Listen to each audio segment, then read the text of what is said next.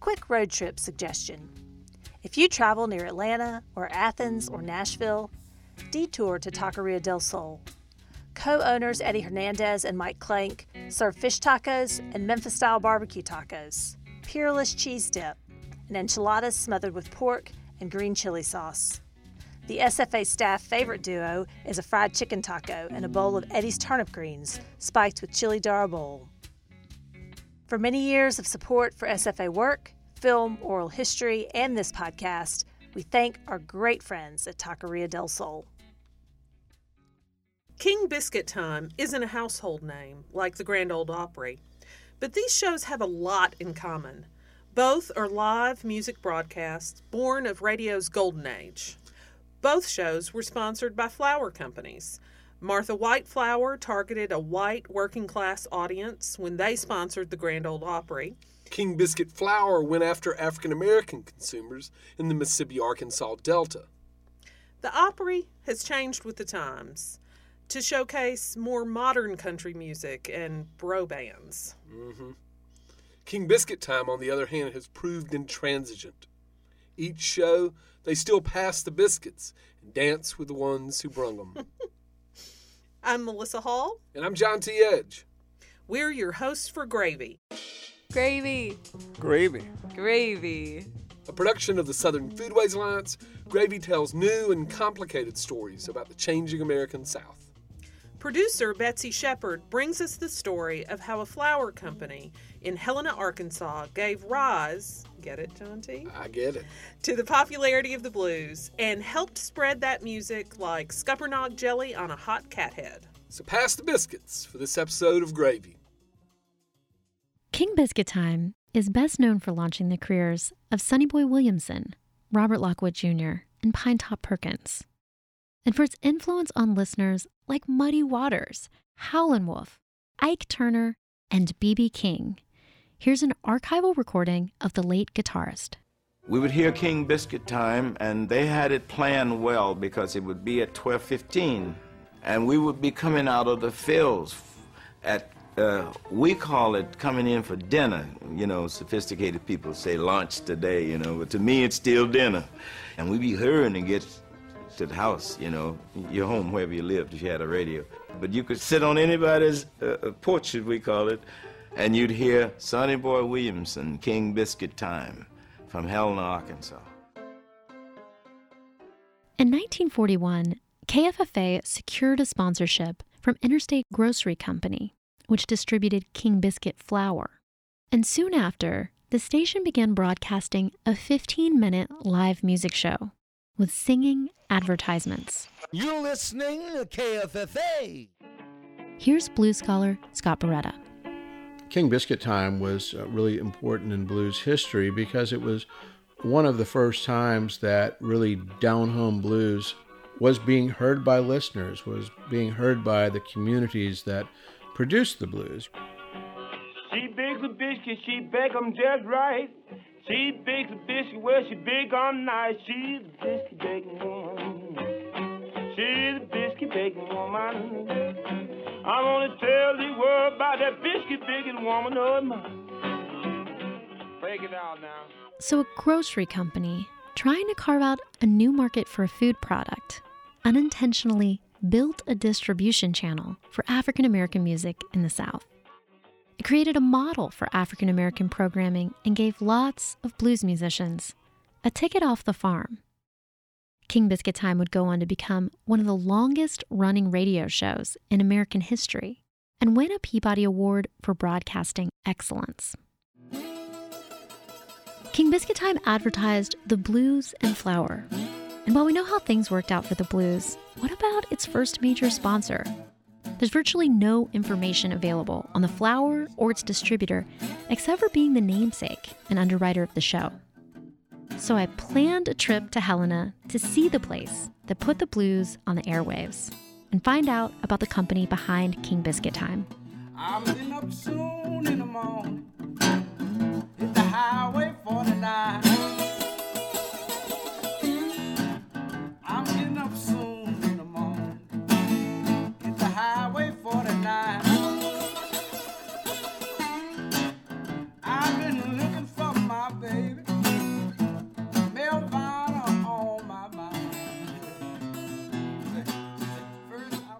I drove up US Highway 49, mirroring the Mississippi River's path to Helena through a seemingly endless stretch of soybean and cotton fields. As I pulled into town, I passed crumbling storefronts, blighted row houses, and shuttered factories. Decades of economic decline have left parts of Helena's historic district deserted. At its peak in 1960, the town was home to 11,500 people. But the 2000 census shows just a little over half that population. The downtown is a shell of its boomtown years, but a small web of revitalization has taken root along Biscuit Row. An old train depot and a dry goods store have been renovated to house the Delta Cultural Center, where I met up with Thomas Jacks. I'm the assistant director of the Delta Cultural Center. Our mission is to communicate the cultural history of the Delta to its citizens and beyond. Thomas launched into the story of King Biscuit Time, which started back when Helena was a major transportation hub in the South. In 1941, the town got its first radio station, KFFA. The station manager is named Sam Anderson. Suddenly, he has two blues musicians in his office, and they want to be on the radio. These gentlemen are Alec Rice Miller and Robert Lockwood Jr. Quick note Alec Rice Miller is actually Sonny Boy Williamson. He changed his name to something more suited for radio, but we'll get to that later. For now, all you need to know is that Miller, aka Sonny Boy, was a harmonica player for blues legend Robert Johnson. And Robert Lockwood was a guitarist who learned to play directly from Johnson, who was his mother's live in boyfriend. Both men worked as farmhands by day and gigged during their off hours. They auditioned for Sam Anderson, and he agreed to put them on the air. But he said, You guys will need a sponsor. And he said, Let's go down to Interstate Grocery Wholesale.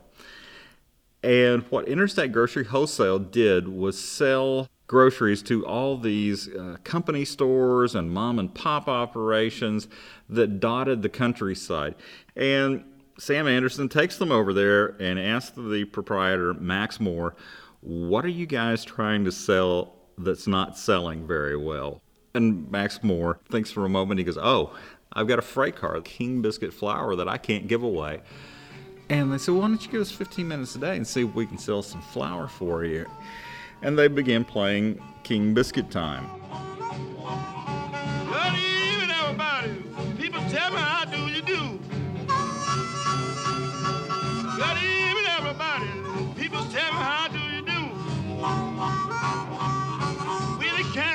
boys, we just came out to welcome you. King Biscuit on my table. Biscuit on my table. You can invite all your friends, all your next door neighbors. Some white listeners objected to KFFA putting African Americans on the radio. Remember, this was rural Arkansas in the Jim Crow era. Sam Anderson successfully integrated the airwaves and won over his detractors by appealing to their pocketbooks. His attempted explanation is if they listen to themselves on the air, African American consumers will come into your stores if you advertise during that programming. Selling flour was particularly challenging. Taste and texture varied little among brands, so creative marketing was essential. Sonny Boy Williamson and Robert Lockwood proved to be Interstate Grocery's recipe for success. Performing on air as the King Biscuit Entertainers, they played a mix of their own songs, blues standards, and advertising jingles. Everyone loves the show. African Americans uh, are hearing themselves in the Arkansas Delta for the first time on the radio, and people started buying King Biscuit flour. Sales skyrocketed, and Interstate Grocery decided to expand its product line. Interstate Grocery Wholesalers introduces Sonny Boy brand cornmeal, and they would, you know, have a stylized picture of Sonny Boy sitting on a giant ear of corn playing his harmonica on the front of the cornmeal packages, and of course that sold well as well. Did you ever try King Biscuit flour or Sonny Boy cornmeal? Oh, yeah. We use Sonny Boy uh, meal and flour, you know. It's good stuff. This is C.W. Gatlin, a Helena native who played guitar on King Biscuit Time in the 1950s and 60s.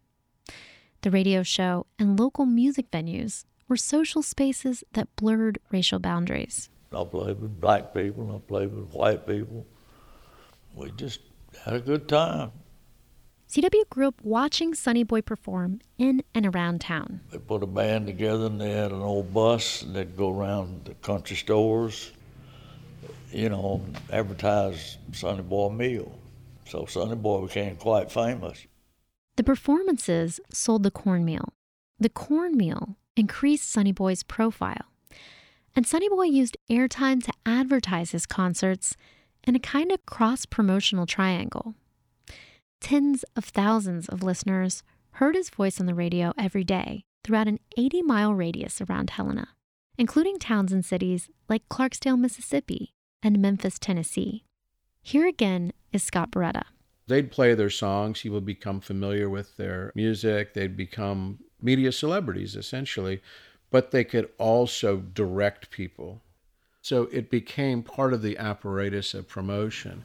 That's before we do this number, ladies and gentlemen. Tonight, the big night in Greenwood, Mississippi. Don't forget that, yes, sir. We'll be in Greenwood, Mississippi tonight, and I, that's why. Well, I don't know, try to meet me there, beat me there, yeah.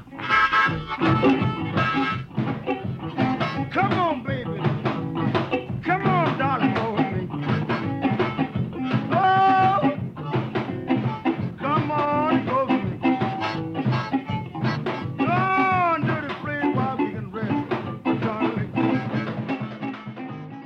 Early display of marketing savvy, Sonny Boy changed his name from Rice Miller. He had actually copied his name from another artist named Sonny Boy Williamson, who was a uh, recording star in Chicago. So Sonny Boy Williamson, Rice Miller down here in the Delta was able to benefit from the fame associated with this recording artist. But Sonny Boy number two was now famous in his own right. His face appeared on packaging in grocery stores across the Delta, and his evening performances were drawing bigger and bigger crowds. He'd become so widely known that the original Sonny Boy Williamson, up in Chicago, got wind of his impersonator. Sonny Boy Williamson, one, comes down with the plan of saying to cease and desist, stop trying to pretend to be me. He calls for a head cutting contest in which they both try to outdo each other, and he finds out how good Sonny Boy 2 is. He is an excellent performer, he's an excellent craftsman of songs. He also was known for being able to do things like put harmonicas inside his mouth and play them, and play two harmonicas, and an amazing number of things. And at the end of it, Sonny Boy 1 said, Okay, I'm going back to Chicago. You can stay down here and be Sonny Boy Williamson. Sonny Boy and Robert Lockwood were some of the first blues celebrities in the Delta, and their rise from sharecroppers to radio stars inspired other blues musicians in the 1940s to follow in their footsteps.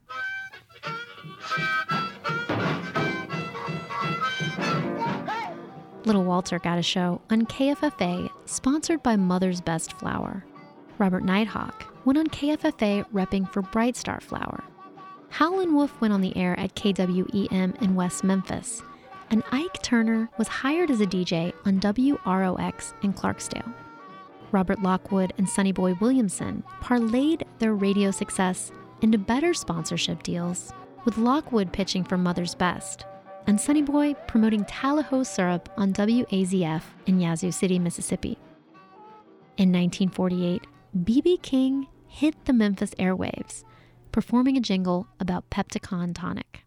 B.B. King became one of the uh, first African American on air personalities on WDIA, which was the first station in the United States to feature all African American programming and on air personalities. You know, it was a major influence on BB in the sense that I can be on the radio too. King Biscuit Time made a path for musicians to leave their farm jobs for radio and recording careers. But by the 1950s, many of those musicians felt they'd outgrown the regional market and took off for better opportunities in Chicago. Helena was a launch pad for their migration north, but it was more than a layover to the Windy City. Helena incubated the sounds coming out of the cotton fields and added electric currents, semi urban sophistication, and commercial momentum that would drive the northern sound. King Biscuit Time was sort of a means for the public to hear this evolution of Delta blues turning into Chicago blues. Sonny Boy Williamson went on to record for Chess Records, tour the world, make albums with British invasion groups like the Animals and the Yardbirds, and influence the sound of countless blues and rock and roll bands that followed. Rock classics like On the Road Again by Canned Heat and Led Zeppelin's When the Levee Breaks channel Williamson's signature harmonica sound.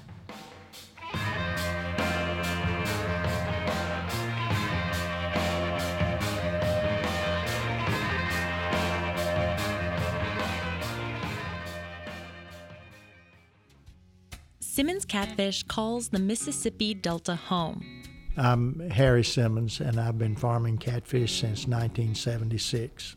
Get him talking catfish, and he'll speak of the quality of what his family raises and the loyalty of customers. But what he really gets excited about is the opportunity his company offers his community. Most of my management, upper management, and people working at this plant, I went to high school with. So we all like this community. We like Yazoo County and Humphreys County, Yazoo City and Belzoni and Louise. We're the largest employer in Yazoo County.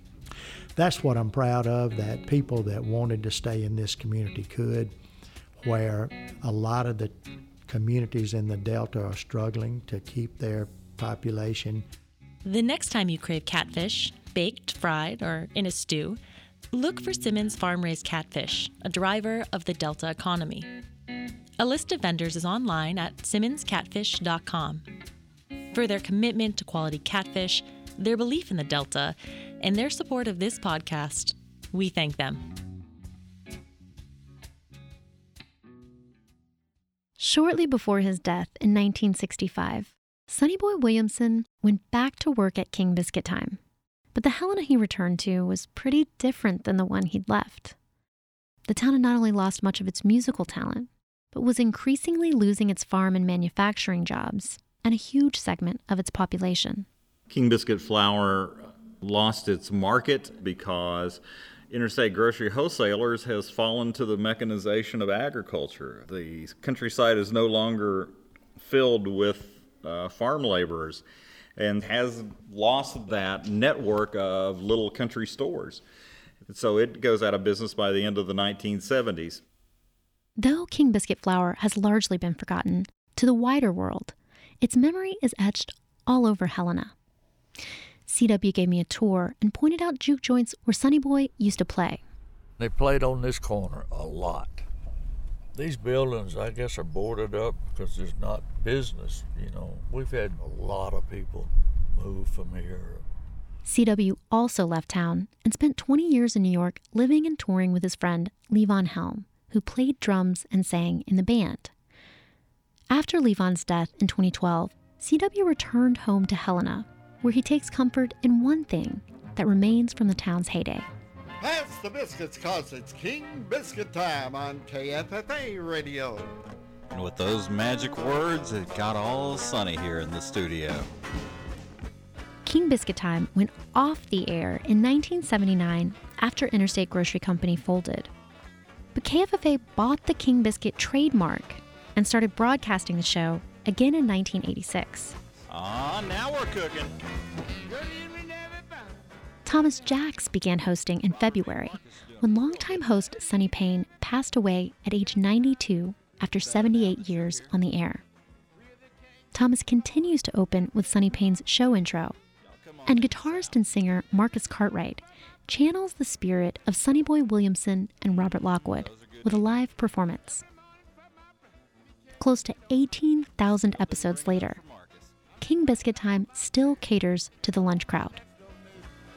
Hey, hey, and happy midday, everybody. It is April 3rd. I'm your host, Thomas Jacks, and across from me is the Holly Grove ambassador of good vibes and great music, my friend and co host, Mr. Marcus Mookie Cartwright.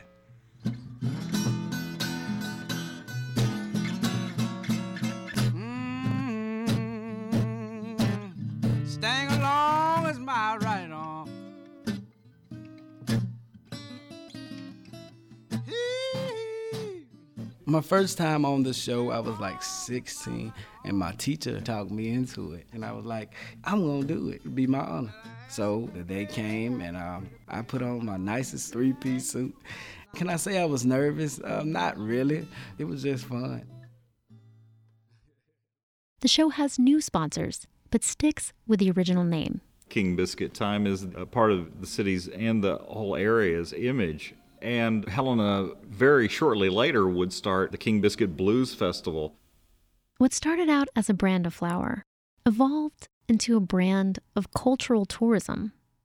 The King Biscuit Blues Festival began in 1986 as part of Main Street USA, an initiative to revitalize historic commercial districts. Since then, the fest has brought live music back to Helena's downtown and hundreds of thousands of people there to hear it. That's where I first saw Robert Jr. Lockwood, Johnny Shines, Frank Frost, uh, Big Jack Johnson. They were there. Uh, that's where I also met David Honeyboy Edwards, Pine Top Perkins. It goes on and on. This is Carla Robinson, musician and operations specialist at the Delta Cultural Center. Carla will be performing at this year's King Biscuit Blues Festival, as will Marcus Cartwright, C.W. Gatlin, and dozens of others.